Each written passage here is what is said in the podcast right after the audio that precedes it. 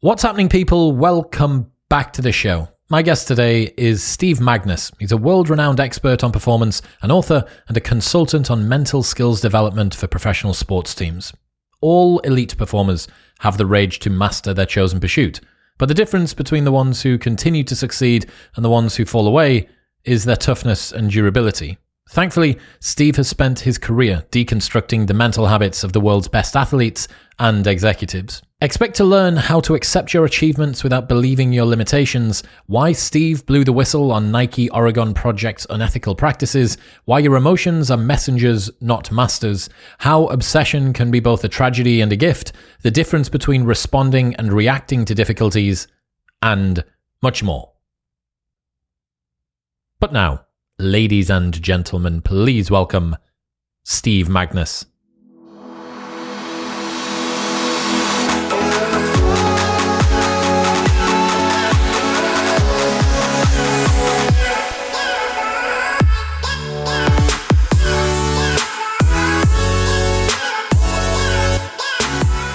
Steve Magness, welcome to the show.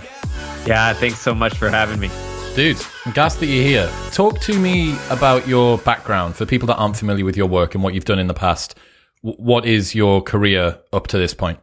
Yeah, absolutely. So, um, I was a high level runner. So I was a four minute and one second miler. Just missed that four minute barrier growing up. So that was kind of my background. Went to university and college expecting to go entirely the sports route and be a professional athlete.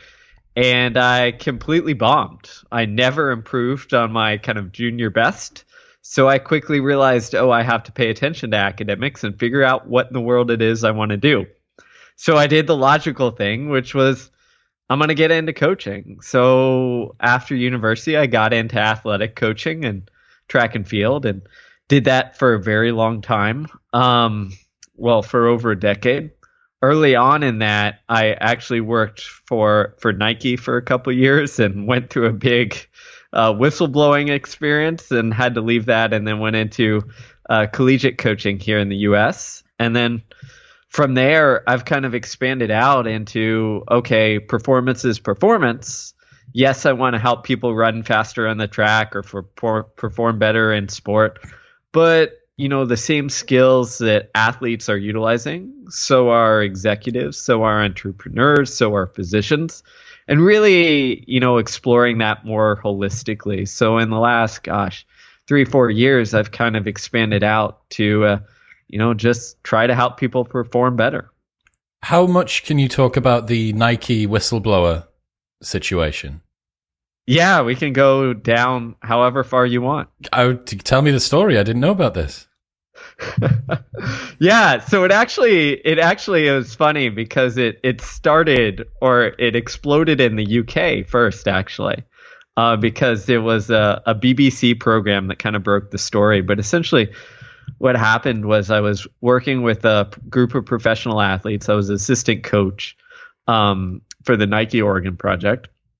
And I witnessed in the year and a half I was there some things that you know, kind of rang alarm bells. So after I was there, I or after I I was done, I went and called US Anti-Doping up and said, "Hey, here's what I've witnessed.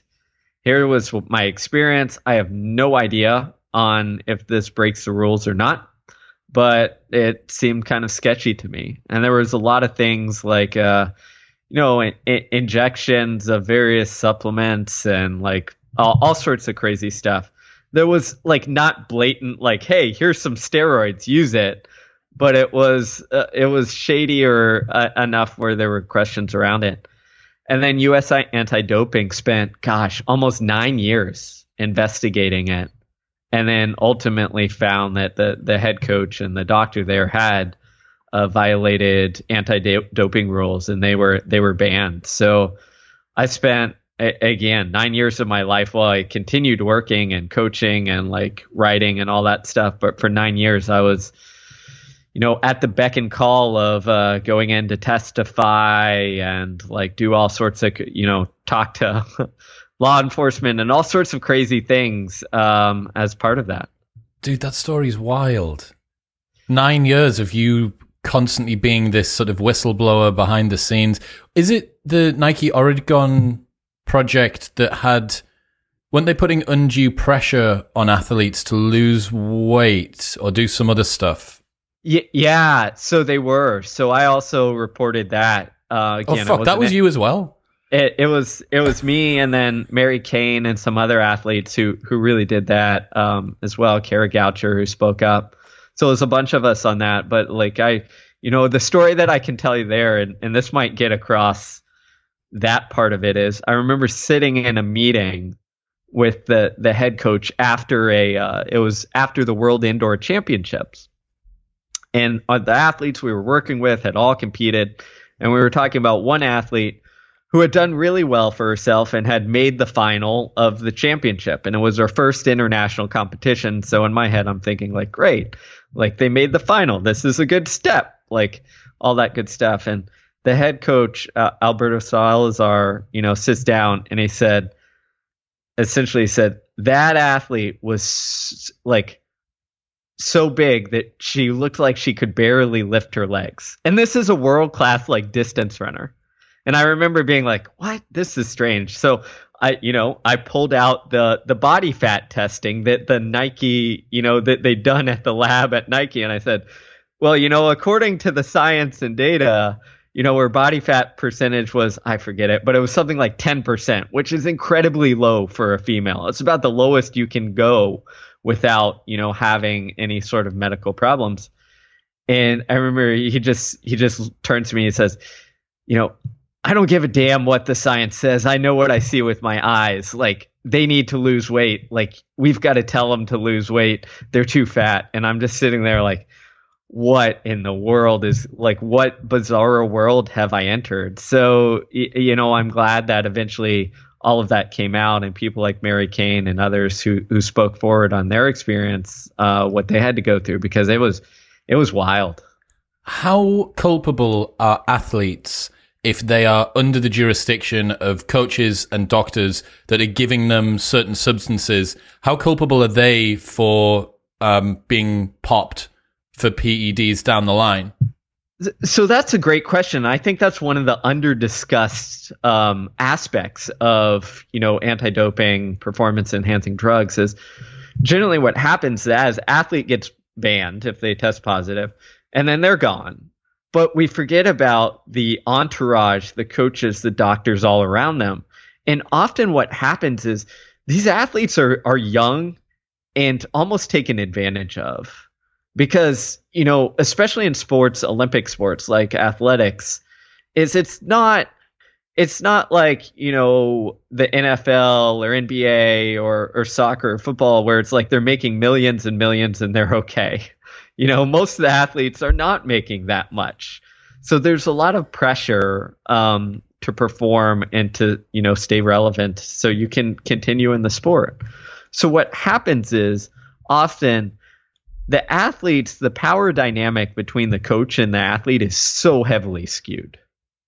Where the coach or whoever in charge like essentially controls the purse strings, especially in these situations like oh, where I was in, where it was it was you know supported by a major shoe brand, which you know gave the athlete the salary. So in situations like this, I feel really bad for athletes because you get in this environment where it's like you either do what the coach says or you're kind of your contract is gone and you're you know you're not making any money anymore. So what happens is people comply. And then I think also is coaches, doctors take advantage of, you know, the fact that these are often young athletes who are almost like desperate to perform. So it it's it it it seldom is, hey, here's some steroids and take it. What often it is is like, oh, like I want you to try these supplements that might be a little sketchy. Oh, you did that. Oh, I want you to try this, you know, injection that is that that is kind of legal, might not be the slippery legal, but slope of PEDs. It, and it just goes down the you know the rabbit hole. And well, then by that by that time you're you have an athlete who's like taking something and they they often don't realize how they got to that point. That's very interesting. I imagine as well in non professional sports, there are um, fewer controls and sort of inner regulations because it's not being operated quite so much like a business. My housemate back in the UK is the physio for Newcastle Falcons, which is a Premier League rugby team. And, you know, rugby is nowhere near the level of our football, soccer for you. And even there, there's so many checks and balances and there's a million people. There's no way that you'd be able to contain any of this fuckery going on. Another thing, young athletes you've basically got, especially if you're living on site, training on site, if you live and breathe the sport, if this is existentially what you feel connected to, basically the coach is a surrogate parent. And what you want is approval from them. You want praise from them. You want to be told that you're doing well, all this sort of stuff. And then if the parent, the surrogate parent says, well, you've got to get stronger. you've got to get bigger. you've got to lose weight. you've got to take these drugs. you've got to take these supplements or whatever. Not only are you going to say yes, probably without thinking, but you're also going to have a lot of undue trust in someone that doesn't have the same level of investment or care that a parent actually would. But I imagine, you know, some 16, 17, 18 year old phenomenon runner is going to struggle to distinguish between the two. They're just going to see parent figure. Exactly. I think you're spot on there. And I think that, you know, the other part of it is these athletes are often so good, so young. So their identity is entirely wrapped around the sport, and that is all that they know. While their peers were, you know, off experimenting and figuring out like, what do I actually want to do with my life? These athletes are like, you know, I'm great at this sport. This is what I'm good at. This is my future. Like, go ahead.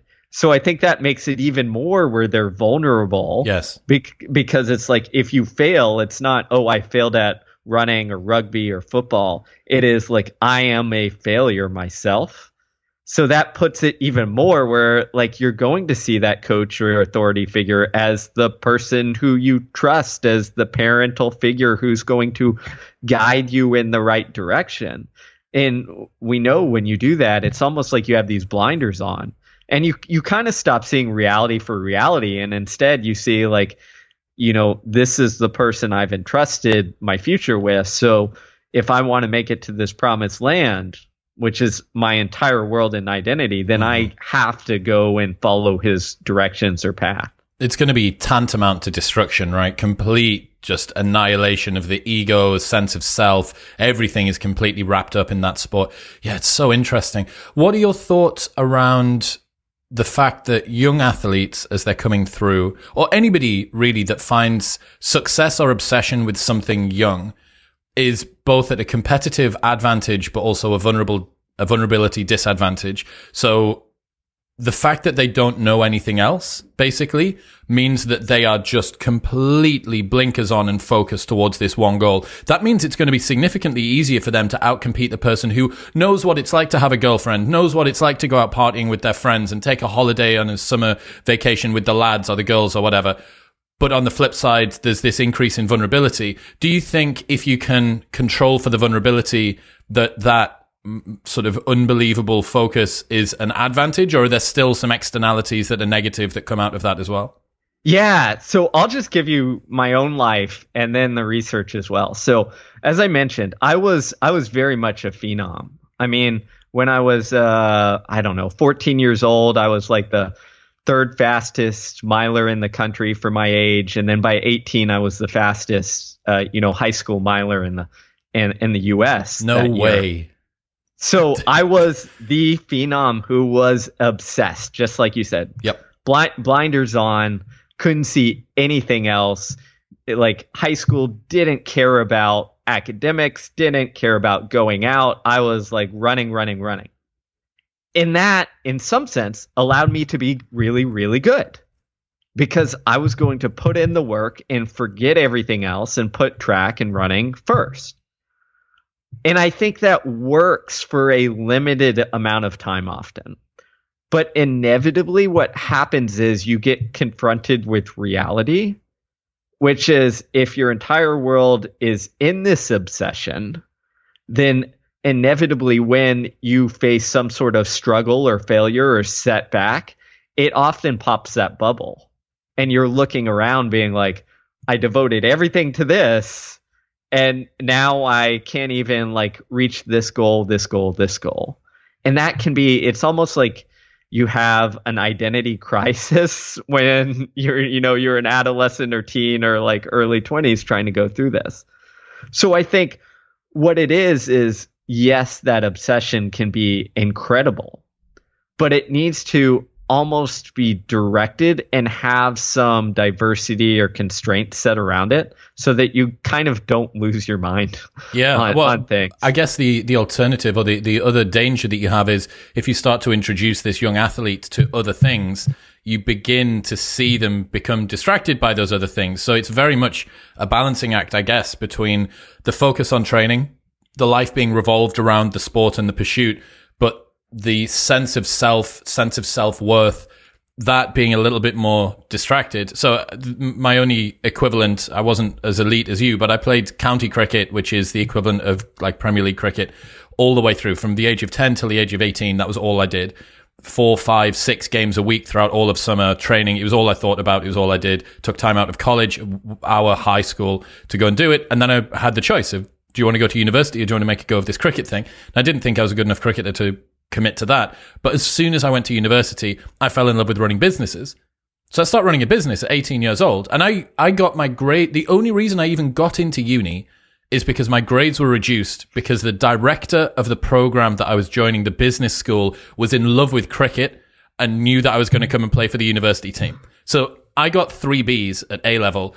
It was A, A, B to get in and I failed. I didn't get into my first choice, and my second choice. The only reason I got it is because he'd reduced the grade. So cricket literally got me into university, and I don't think about that enough. But as soon as I got there, I start, I sat next to my business partner in my first ever seminar, and we started running a business that day. Basically, we started working together that very day, and I became obsessed with running a business and making money and getting success and acclaim and status and stuff like that. But that completely destroyed my sporting career. I I didn't want to play for the firsts at uni. I wanted to play for the seconds because it meant I had more time to go to work. They played on a different day, which actually worked with our portfolio of events that we'd started running and all this other stuff. So I saw in front of my own eyes my athletic obsession dissolve because of other stuff that came through. And if you have that focus and that obsession previously, you've already got a trained style of living and that can quickly sort of be moved. You you're applying the same energy but to a different pursuit and then the first pursuit that you had just gets completely fallen away. It's the same reason i think that when people get out of relationships they've been in for ages they jump straight into another one because they just take the same energy they were working on in the first relationship remove the partner but keep going with the same energy I think you're spot on, and I think that's a great story. And then that final analogy is is wonderful because it really is where you direct it. And I, the way I like to think of it is, it's almost your little superpower to have this kind of obsession. But the key is like, how do we stay in control of it and keep it in check? And as you said, like, have just enough space between our sense of self and this thing that we do so that it doesn't turn negative and if you look at actually, you know, decades ago, there was a wonderful psychologist, Ellen Winner, who did some research on prodigies, you know, and like chess and math and all this stuff. And she she called it beautifully. She said they all have the rage to master, which is that obsession, mm. right? And it, it can be applied to math, chess, sport, business, whatever have you. They all have that rage to master.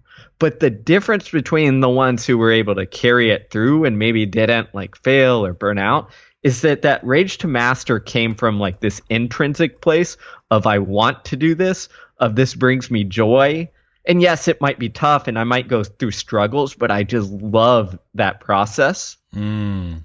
And that's what it's all about. And in fact, um, I was talking to American uh, coach Tom House, who's famous for coaching American stars like uh, um, Nolan Ryan and Tom Brady and throwing.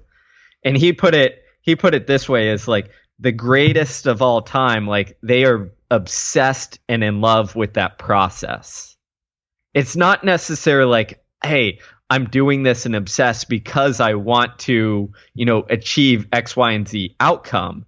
It's that man, this energy, I'm directing it towards something. And yes, if I keep directing it towards something, I'm going to achieve some great outcome, but that's not the center focus. And I think there's a clear, again, a clear but subtle distinguishing line between that. And the way I almost like to think of it is like maybe the obsession you kind of directed towards business versus maybe, you know, someone like Elizabeth Holmes mm-hmm. in the US who was by all accounts obsessed, but because she was so obsessed, took that towards like fraud and yep. cheating because she had to like have that status and win instead of being about like the discovery, the exploration, the process in creating what, you know, something great. How familiar are you with the Stoics and Stoicism as a philosophy? Uh, I mean, I'm uh, it's kind of familiar. I've read Ryan Holiday's work. Okay, so, I know so it. I, I'm going to butcher it, and Ryan's coming on the show in a couple of weeks, so he'll tell me off. But there's four Stoic virtues. I want to say it's temperance, something else, wisdom, and something else, right? And I'm pretty sure that Ryan said that wisdom is one of the ones that's most important because it is the one that ensures that the actions of the other three are being directed towards something which is good in and of itself. And this is the difference between Elizabeth Holmes and that guy that's trying to clean up all of the plastic from the oceans, right? They both had an obsession, have an obsession, but one of them was filtering their momentum through a effective strategy, right? Through something that they knew would be good, genuinely good for the world. And, you know, people can be obsessive human traffickers or they could be, you know, obsessive drug dealers or gangland uh, bosses, mafia bosses and stuff. I imagine that if you were able to take those skills and apply them to something legitimate or altruistic, you would have an unbelievably effective person. Problem being that it's just being directed in the wrong way. So I think I think you're very right there, and also to talk about the fact that a obsession is a competitive advantage is so so true. Uh, I know that you mentioned that you can become pretty obsessed with stuff, and I, I think that I do as well. And from the outside looking in, it is there's something kind of romantic about it, but then there's also something kind of tragic about it as well right? That you're constantly going to play this battle with yourself, this desire for more, this desire to be more effective, this sense of existential connection between whatever it is that you are and whatever you're doing and the results of that. And there's ways that people can manipulate that. There's ways that you can be thrown around in the turmoil and buffeted by the turbulence that is the success or failure of whatever you're getting into. How good is the book? How many Substack uh, uh, subscribers do you get? All of that stuff, right? But it, it wouldn't do for everybody to perhaps exist in that way, but it's certainly pretty effective for some people, especially those that are trying to do new things and build stuff. Yeah, no, I, I think you're spot on. And I think, you know, what we're getting at here is, you know, I think in, in this world, we often think of things as like good or bad, black and white, but it's the nuance of it is this great thing, this great obsession or passion can fuel, it's almost like rocket fuel. It can fuel you in a number of different ways. And some of those might be good and some of those might be bad. It just kind of depends on the context around it. And to me, you know, knowing that I have that tendency or ability, it's just making sure in my life and for myself, I have those checks on myself so that I'm pointing things in the right direction or that I'm not getting obsessed or compulsive on the wrong things. Like you said there, you know, the book sales or the followers or the subscribers, all of those things, which you can, especially if you have this tendency, you can drive yourself nuts on and you can start assigning your value uh, as a human being, being based on these like numbers and things like that. So it's very important to set your life up so that you have those checks and balances, and also things I think in your life that keep you humble and grounded, so that you can you know use that wisdom to use the Stoic idea. Um, because often if you don't have that humility, what often happens is like you get blinded to it and then that wisdom decreases and then you find yourself doing crazy things that you know you never wanted to or should. You've been talking a lot about doing hard things recently. This is your current obsession i guess. And one of the very interesting conversations that i had with jocko willink a few weeks ago on the show was he has radical responsibility and extreme ownership, right? Like even if it's not your uh, even if it's not your fault, it's still your responsibility. So he's talking about the absolute maximum amount of leaning into discomfort, of taking responsibility for stuff. And I mentioned to him that I I wondered whether there would be such a thing as taking too much responsibility, where people put on their own shoulders responsibility for things which they were in no way responsible for, they weren't at fault for, and it can actually cause those kinds of people with that type of mentality to be less effective because they're it'll feed into self-doubt it'll feed into imposter syndrome it'll make them move more slowly because they're terrified about making decisions because they're going to overthink things before they do that. And i wonder whether doing hard things is similar to that as well that at the moment it's very easy to kind of point the finger at victim culture look at all of these fucking snowflakes like you need to man up and get after it and blah blah blah and for maybe the widest area under the curve that might be right that genuinely might be true. And I, I would probably be tempted to say, yes, for most of the normies, that would be true.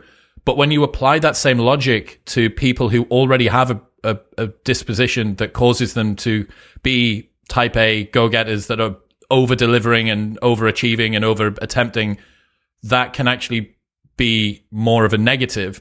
And most of the people that I know and a lot of the people that I hang around with in Austin, if I was to if I was able to give them one skill, it wouldn't be the ability to work harder. It would be the ability to switch off more. Yeah, no, I th- I think that's um, I think you're spot on here, and I think that's again is why we need nuance on these conversations, and that's what I tried to bring in this new book is that you know doing hard things is is important, it's valuable, obviously, but at the same point, for certain people, it can get in the way, and the way I like to look at this is looking at it through the sporting lens and the lens of of choking in sport. What happens there? Well, we know from decades of research that the people who tend to choke in sport are generally the type A perfectionists who are incredibly driven.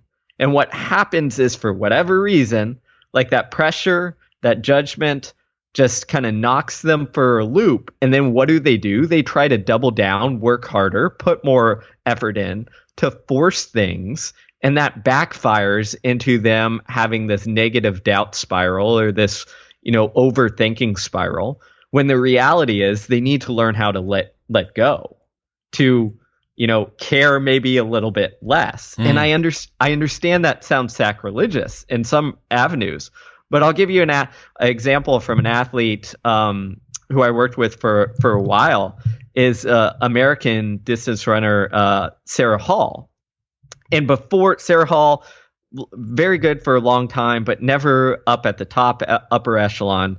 And then this past year, at the age of 38, set the American record in the half marathon. And then recently went on to get fifth at the world championships in the half marathon or in the marathon. So, excuse me. So phenomenal breakthrough late in life.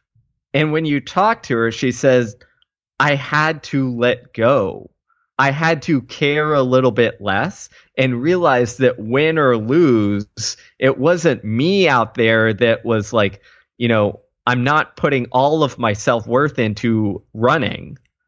Win or lose, the people who love and support me are still going to love and support me. I'm still going to work very hard, but it's not the only thing in my life. It's not the only thing that defines me. And then she has this phenomenal breakthrough. And I think for people who are those type A kind of pushers or strivers, extreme strivers, what happens is we can often get in our way. And actually the work I've done with elite athletes especially is often to do just that is how do I make sure that they don't get in their way, that they don't like keep striving, pushing, etc. And the other, you know, the analogy that sometimes helps to get this across to listeners and, and readers is think of you know the uh, the sprinter Usain Bolt. If you watched him compete, he is again world record holder, greatest sprinter of all time.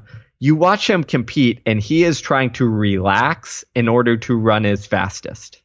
He is not trying to dig down, grit his teeth, you know, whatever have you. I'm sure he does very hard things in practice. But when it comes to race day, he knows he's ready to perform and he knows to put himself in that position.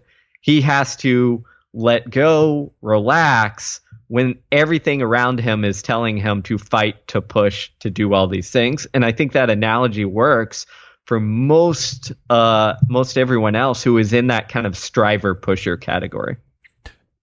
is this based then, is the effective strategy that people, whether they be high performers in business, technology, creativity, sport, is it a case that you need to do a little bit of introspection, work out who you are, and then have the strategy that comes in? Because there will be somebody for whom the aggression, heavy metal music before you step out there is the way to go. It's also going to be sport specific. I wouldn't want a powerlifter to go out as relaxed as possible.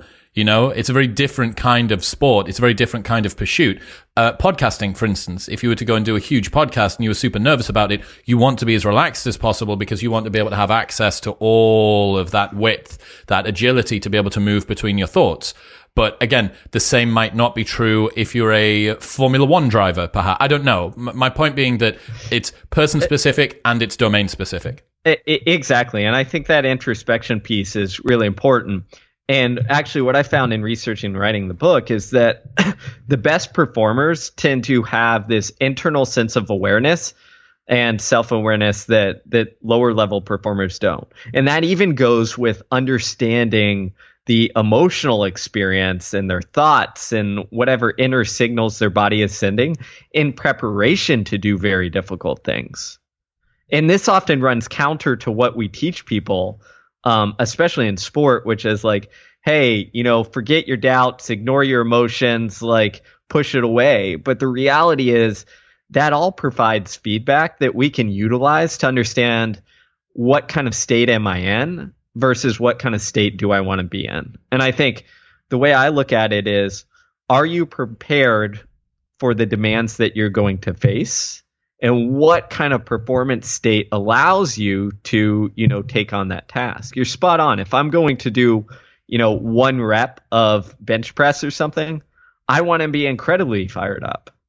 But for other avenues i i don't. And that's where we get this idea in sports psychology that they call it the ind- individual zone of optimal functioning which is for each individual in each task you're going to need a different level of physiological arousal and and often a different level or type of like emotional response. And here I think the the example of of Michael Jordan is is perfect because like he is known as this like hardcore competitor. And if you know anything about Jordan the basketball player is he would almost like create insults uh, out of things that people said in order to fuel his fire. And for 99% of people, this would be a horrible strategy because we couldn't handle it. Because what would happen is it would push us to playing out of a place of like fear and low status and like anger and, and mess up. But because he's Michael Jordan and his psychology was wired just a very unique way, that actually fueled him. So again, I think the self awareness piece is really important. Is you have to figure out what works for you and your type of uh, you know individual versus you know what you see on TV and might work for somebody else. Dude, you nailed it. I'm very uh, having had you'll be episode 515 or something of this podcast and blanket coverage this is the best way to do things statements seem less and less true the more episodes that I do it's so individualistic. And I've learned this with myself that there are times when I need to be more fired up. There are times when I need to relax a little bit more. Really cool example of this. I got told by a friend. So Tiger Woods and Rory McIlroy were playing in a charity golf game and they were partnered up with one's with a comedian and the other one's with a rock star or something. Like normies, normies. Maybe the normies play golf, but they don't play golf like Tiger Woods or Rory do. Uh, but they were mic'd up the whole time because it's for charity. And usually you don't get to hear what the caddy and the golfer are saying to each other, especially as they're walking down the fairway. And one of the guys said that he was listening to what Tiger and this dude are talking about. It's for charity, right? Tiger and this guy are walking down and Tiger's coaching him on his swing. He's talking to him about the current weather conditions. He's saying that there's this like issue that we're going to have to get past. So we might have to actually use a slightly higher loft club in order to be able to do the whatever, whatever.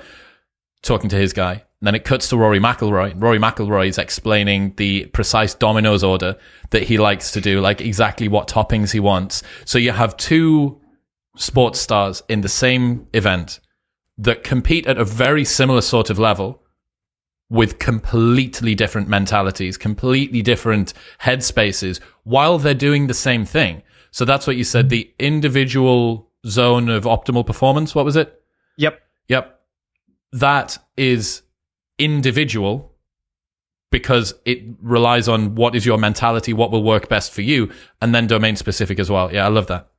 It, you know, and it's it's funny. There's actually some interesting data. It's preliminary, but it's fascinating that shows that part of the reason that is is because people are sensitive to stress hormones in different ways. So for some, like that stress hormone, let's say cortisol goes up, and someone might like experience it X fold, maybe because they have so many receptors for it that they just like freak out. Others, you know, experience the same level of stress hormone, but it's just like it doesn't hit. You know, it's not a big deal. So there's like underlying biology here that tells us that it's really important. If you're that that sensitive person to the stress hormone then you might need to work really hard how to calm yourself down because you only want like a little hit of that. If your brain just you know isn't sensitive it's like you know whatever throw more stress hormones at us for whatever reason then you might have to like get fired up and like find your way to get there or in jordan's case like make it seem like you know everybody's out to get you so that you feel a little little something there. And i think that's that's what's so important. So to me what is what's the takeaway there is like be open be aware and then put yourself in different situations and really try different things to see what actually works. And you know take note of it and you can really develop the skills to to do so over a while. Man i adore studies like that that come out and show us interesting things. So, going through this book, doing your research, what were some of the other studies that made your jaw hit the floor while you were looking at uh, insights around toughness and resilience? Yeah, so there was. I'll, I'll give you two that were really fascinating to me. Is one was a study of of they took expert meditators and monks, and they compared you know the meditators to normal people, so normies, and they they took a very hot probe and just put it on their wrist. Okay, so it was like very painful. Well, the monks and the normal people had the, rated the same level of pain. You know, it was like a seven or eight out of 10. So very painful. They rated it the same. But in their brain, how it handled that pain was completely different. So before the painful probe was applied, the monks were just chill. Their brain gave off nothing the normal people their pain reception was almost preparing for the danger. Did they know saying, what was going to happen? They did. They knew what was going to happen. They told them. So it was they could they knew the the probe was coming. So what happened is the anticipatory response was sounding the alarm. Okay. So they had this hyper response before anything happened. And then after the probe was removed, what happened is the monks went back down to zero. The alarm got turned off. The pain perception went down to normal again. The normal people, it lingered. It stayed pretty high for a very long time. And what the researchers said is they said, you know, the problem here is we have one stressful stimulus. The monks are responding it to, to that only the normal people are getting a trip. That's why they experience that stress is so much worse. So to me, that message was how do we respond to reality, which is the stressful thing itself, and don't let it linger or don't sweat in in terms of anticipation. And and the monks kind of they went through it and in the book I go into more details, but it was really about like accepting what you were gonna face knowing that it might be painful, but that you have the tools to kind of work your way through that. And then when once it's over, having that ability that you talked about earlier to switch off. How, and often we neg- neg- neglect that last part. How much of a role does confidence play here? How big of a contributing factor? Because what it sounds like with each of these different steps is uh, faith in self, lack of self doubt, conscious awareness that you have the ability to overcome stuff like that. What what what have you learned about uh, confidence? What it means? What it is from a sports science perspective? Yeah, it, it's huge. It's absolutely huge because confidence changes our perception of how difficult something is. Is it will actually change our biological reaction or response. So, for example, if we are going into a uh, into a game and we have actual inner confidence that we're going to play well, our testosterone level tends to go up and our cortisol stress hormones go down. If we're faking it and we're just trying to say, "Oh yeah, I'm confident, I got this," but there's like no substance or evidence behind that and we don't actually believe it, the opposite occurs. Testosterone doesn't budge, cortisol goes through the roof. So when we look at confidence, the most important thing I think is that confidence needs evidence and that evidence needs to be founded in doing the work in some sort of reality.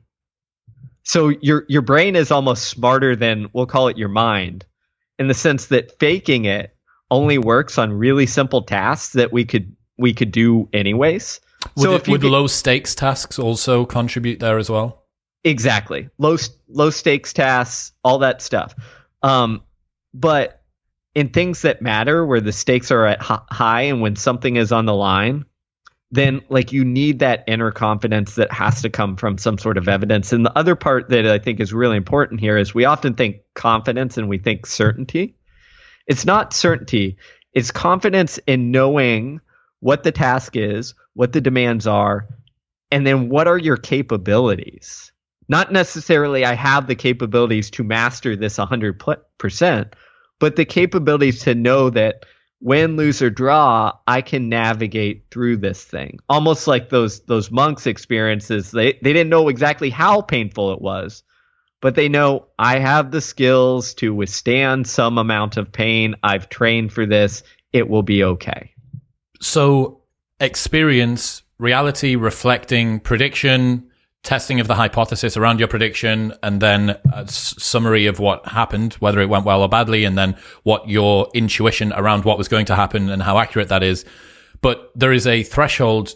Different people have different amounts of reality that they need to be given in order for it to alter their own self image. I imagine that some people may have overconfidence and it actually takes a lot of negative experiences to bring, bring that down. And the reverse happens as well. I think I'm perennially in underconfident person, which means that I've always felt. Uh, uh, how would you say? Not triggered by people with ego, but I've I've always been maybe a little bit jealous. I've certainly been jealous of some of my friends that seem to have undue confidence. Like, yo, you suck. You suck at this thing, and you believe that you're going to be good at it. And the, I can compare it to things that I know that I would be good at, and the fact that I'm just completely riddled with self doubt around them. So what's the element there? Is that a, it's like a psychological profile that's going on where people need different amounts of reality to come and tell them that something's going to change? Yeah, no, I think that that's spot on, and that's also mirrors what the psychology shows us is that you know we essentially craft our own stories. We're like storytellers, and you know just like a good writer does, like you don't have all the details. You selectively get to internalize whatever it is. So some people tend to almost be blinded or biased towards remembering uh, the good things that they did or the successes they had and not everything else negative that came along with it. And other people are the opposite, right? And I think it's learning to work with that a, a little bit. And one of, you know, my favorite examples from history actually is someone who you know, displays this perfectly is the American, the former American president Abraham Lincoln, who was like this guy who was, if you read his letters, he's kind of like so pessimistic in the moment. He suffered with uh, depression, right? Lifelong depression. It, exactly, lifelong depression, like just kind of a, a, a sad guy, sad dude. But over the long haul, he had so much hope. Meaning, I think we're going to win this war. I think we're going to put an end to slavery, all of this stuff. But if you just read his day to day communication, it's like all negative. It's like the world is ending. What are you doing? Like how what what happened here? And I think it was this this interesting balance of he figured out how to like you know, he wasn't a very confident person. He wasn't a glass half full type person and that allowed him to get through the the day to day but somehow he cultivated enough hope that allowed him to persist in that long enough to be able to, you know, obviously succeed. Very, very interesting. Okay, what was the second study that blew your mind? Yeah, so the other one was the study uh, in the NBA, so on professional basketball players. And some psychologists, what they did is they looked at the coach's behavior of all these coaches who played or coached during like a six year period of of of you know in the NBA. And then they looked at how their players performed and they classified the coaches. They essentially classified them in terms of, you know, were you kind of a player's coach or were you on the opposite end, like this abusive authoritarian style coach? And what they found is that whenever a player played for a, that authoritarian abusive style coach, their performance declined. And then their rate of technical fouls and aggression increased. Okay. But it wasn't during just that season. That effect lasted for the rest of the player's career, even when the coach was gone. So what that told me or you know the reason that blew my mind is i'm thinking like oh of course it impacts people when you're coached by them. But just the lasting effect for the best athletes on the planet that a coach for a single season and then they move on to someone who has a completely different approach can impact their play and then also their level of aggression and fouls for the rest of their career is kind of mind blowing and to me it tells you know me is with whoever I'm working with, or if you're a leader or a coach or you're managing people, like your impact can potentially last for a lifetime or a career. So like be very intentional on on what you're communicating and what you're showing that you value and and how to do the things that you're doing. Wasn't there a story about a Texas A&M football team that had some it looked like their performance had changed but it hadn't? Yeah, so this was one of my favorite stories to tell. I'm, I'm a native native Texan, so uh, this is a famous story in the U.S., which is in the in the 1950s. Uh, there's this famous uh, football coach, college football coach named Paul Bear Bryant, and he took over the Texas A&M football team. And as the popu- popular story goes, both in books and movies, is that he took all these players, he took them to the middle of nowhere, Texas, and he put them through this like training camp from hell. You know, we all have heard and experienced things. You know, you just punish the players and you weed out the ones who don't make it, and the strong survive. And the popular story goes, you know, and it allowed them to, you know, win championships and do great things. But what the story omits is this is that season after the camp, the team was one in nine. So they sucked. They were horrible. Okay. It was only three years later, I believe, that they they had a, a very good season. But the couple years later, when they had a good season, I think out of you know the hundred or so players that went to camp, only I think seven or eight players were left on the team. You know, a couple years later, so it wasn't the guys who went through the camp from hell. And then the second thing on this story that I think is really important is we often think about this you know, when we put people through difficult things, and that it's like sink or swim, throw the eggs against the wall, see what ones, you know, don't break, and the ones who stick around, they're the toughest. Well, if you looked at the the the accolades of the players who decided to quit, like they were phenomenally talented athletes. One quit football and went over to baseball and won a, a championship. A couple just said, "Forget fo- college football. I'm going to go play in the NFL," and they made it you know, a couple were literally guys who quit and then went on to become war heroes. And like you know captain and commanders of like naval ships and airplanes and all that that crazy stuff. And i think if you look at why they did this and then what the research says often people quit during difficult things not because they're not strong enough or tough enough but because they have the skills to do something better and to find them play, themselves a place where they can thrive and utilize their skills successfully. And the ones who stick it out aren't necessarily tougher. They're actually just they're like, you know, actually one of the football players in that story put it put it best and he said and I'm paraphrasing, he said essentially I had nothing better to do. It was either survive and go to college and play football or go back home and work in the fields, which isn't what I wanted to do. So, of course, I was going to stick around. People who have fewer other options are actually going to be more boneheaded when it comes to surviving difficulty. Exactly. And I think we discount that so much because we tend to, again, assign it to our character and have this negativity around maybe quitting when sometimes quitting is just like changing priorities, just like you did when you went from cricket to, oh, I'm going to start this business. It wasn't that you, you know, quit cricket. It was, here's this other thing that gets me really enthused that I can pour my energy and motivation towards that is probably more meaningful in this moment. And that was the right decision. And, and you did it. There was a quote that I came across last week that I've just been, I haven't been able to get out of my head around you can be anything you want, but you can't be everything you want. And what we're talking about here is the single thread of obsession that, or, or hard work or grit or determination or conscientiousness or whatever that is pulling somebody through all of the different things that they do in life. But they're not trying to do all of those things at once. And they're also not trying to spread themselves too thinly when they do it. And this is something that I wish maybe that I'd realized earlier on. Your highest point of contribution, the thing that you can do which contributes the most to the world or your progression or your growth or whatever your goal is right now is at most probably two things. Realistically, probably one thing. And in a world where we've been able to put a man on the moon and we can Amazon Prime ourselves a brand new desk seat without having to leave our house, it feels like we should have more mastery. And what people presume, I think, is that they can just ratchet up their productivity, downregulate their sleep, improve their efficiency, and I will be able to fit more into my life. But in order to pick something up, I think you have to put something down. For the most part, people are operating somewhere close to their maximum capacity in any case.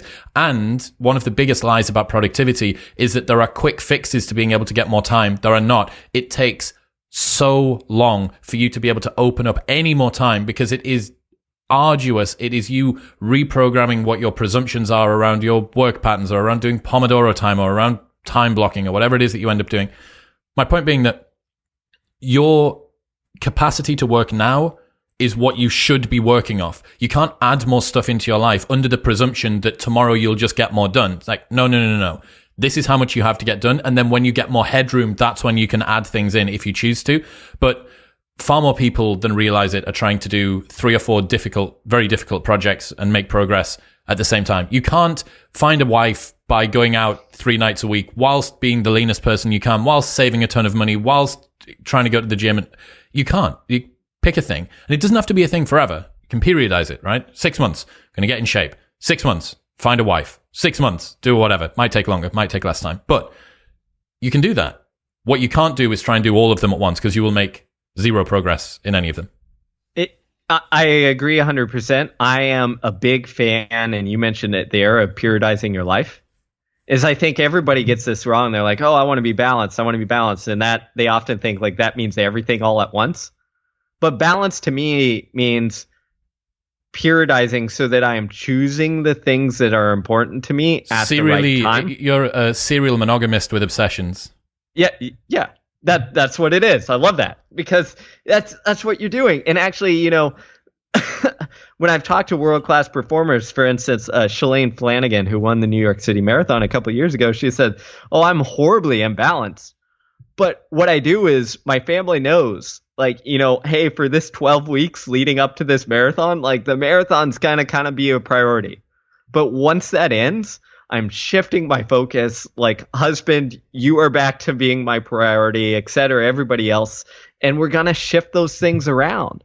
And that's how people, you know, good people get things done. And it's the same here. Like I when I go into writing mode, you know, I tell my wife, "Hey, like this is it. I'm not saying you're not important. I love you all this stuff, but like I've really got to get this done and and focus on this and like I try and put constraints around it and all that good stuff, but you you have to actively make that that choice. And I think where we go so wrong is when we try and do everything all at once. And the modern world often like sells us a fake story that telling us that we can. And if we go look around on social media, we actually we often think that oh, look at these people who are great at everything, but it's all it's all a facade. You talk to really good performers as you do all the time on this and you you realize that no, they're they're really good at prioritizing. And then also I think with that is having the self-awareness task. Do I still want to be doing this thing? Or do I want to shift my attention to somewhere else? And I think that's a very important piece as well. The self awareness, knowing that something is about to come, knowing and having the trust to be able to communicate to friends or family, people that you need support from, people that you need to be aware that you're not going to be able to give them as much support or whatever.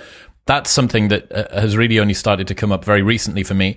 And I think a lot about performance and, and like assess the way that I'm going about my life. Uh, but uh, all of these things, I wonder how much of them just come along for the ride as a byproduct of getting older. I always think about this that how much of the actual work that we put in and the introspection and the self development, how much of that would just be here uh, naturally because I'm now 34 and four years ago I was 30 and four years before that I was 20. So do you know what I mean? Like that a lot of this stuff is don't get me wrong. I'm adamant that you can design your life, right? You can consciously have agency, sovereignty. You can take control, do all of that stuff. And it does have an impact, but you can also probably put too much pressure and too much responsibility on your shoulders. And the people that are listening to this show are definitely going to be in that kind of a cohort. Uh, you're probably going to get the results in life that you were meant to get in any case, because trying to stop yourself from being as driven and conscientious as you are would take an ungodly amount of energy. You can't stop yourself from working as hard as you can. And this is the friends that I need to say, if I could give them any gift, it would be to be able to have an off day. Like that, that's what I would give to these people. But, um, yeah, I, I wonder how many of the insights we really care about just come along for the ride as a byproduct of, of aging. Yeah, you know, I think there is something to that. I remember, you know, I'm going to butcher this a little bit, but there's one theory of intelligence that is essentially crystallized for fluid intelligence. And, you know, I forget which is which, but it's essentially one is the things that you, your kind of capacity you have. And then the second is like that wisdom that just develops and develops and has to, like, you need age and time and perspective to experience it. The one caveat on that I'd say is, I do think you have to be open and willing to hear these lessons as you age and gain this experience because I'm sure you have and I I have as well you know people in your life who you know aren't as receptive to some of this experience and wisdom that comes with that that mm. age and often it gets in their way and often you look at them and you're like you're still repeating your 20s over and over and over again when you know and these other things are hitting in your you in your head but you're not receptive to it so i do think like having maybe i don't know the humility awareness like the ability the introspective ability to like listen to the lessons that life is giving you is really vital i agree what uh what have we not said about misconceptions that people have around toughness and resilience what's missing yeah, that's a great question. I mean, if you want to know what's missing, read the book. But in all seriousness, I think the other part of it is, um, you know, we treat uh, uh, emotions wrong, and I hinted at this. Is we're we're often told, you know, don't listen to your feelings, emotions, and thoughts, and we're told to like push away those negative thoughts or that self critic. And often, what happens is that backfires. And instead, what we want to do is like learn how to accept, navigate, and experience them so that we know the nuance between them. I'll give you a quick example on it on emotions. So, for example, um, my wife is an elementary school teacher, and uh, for a while she taught kindergarten and first grade, so younger kids. And I'd always ask her, "As like, why do kids throw tantrums?" And she's like, "They all do." Well, think of it like a kid's experience you experience this barrage of emotions that you often have no idea where it came from. And you freak out. You throw a tantrum because you don't know how to process it. And you ask the kid what's wrong. And she's like, nine times out of 10, they'll tell you the same thing, which is sadness. I'm sad.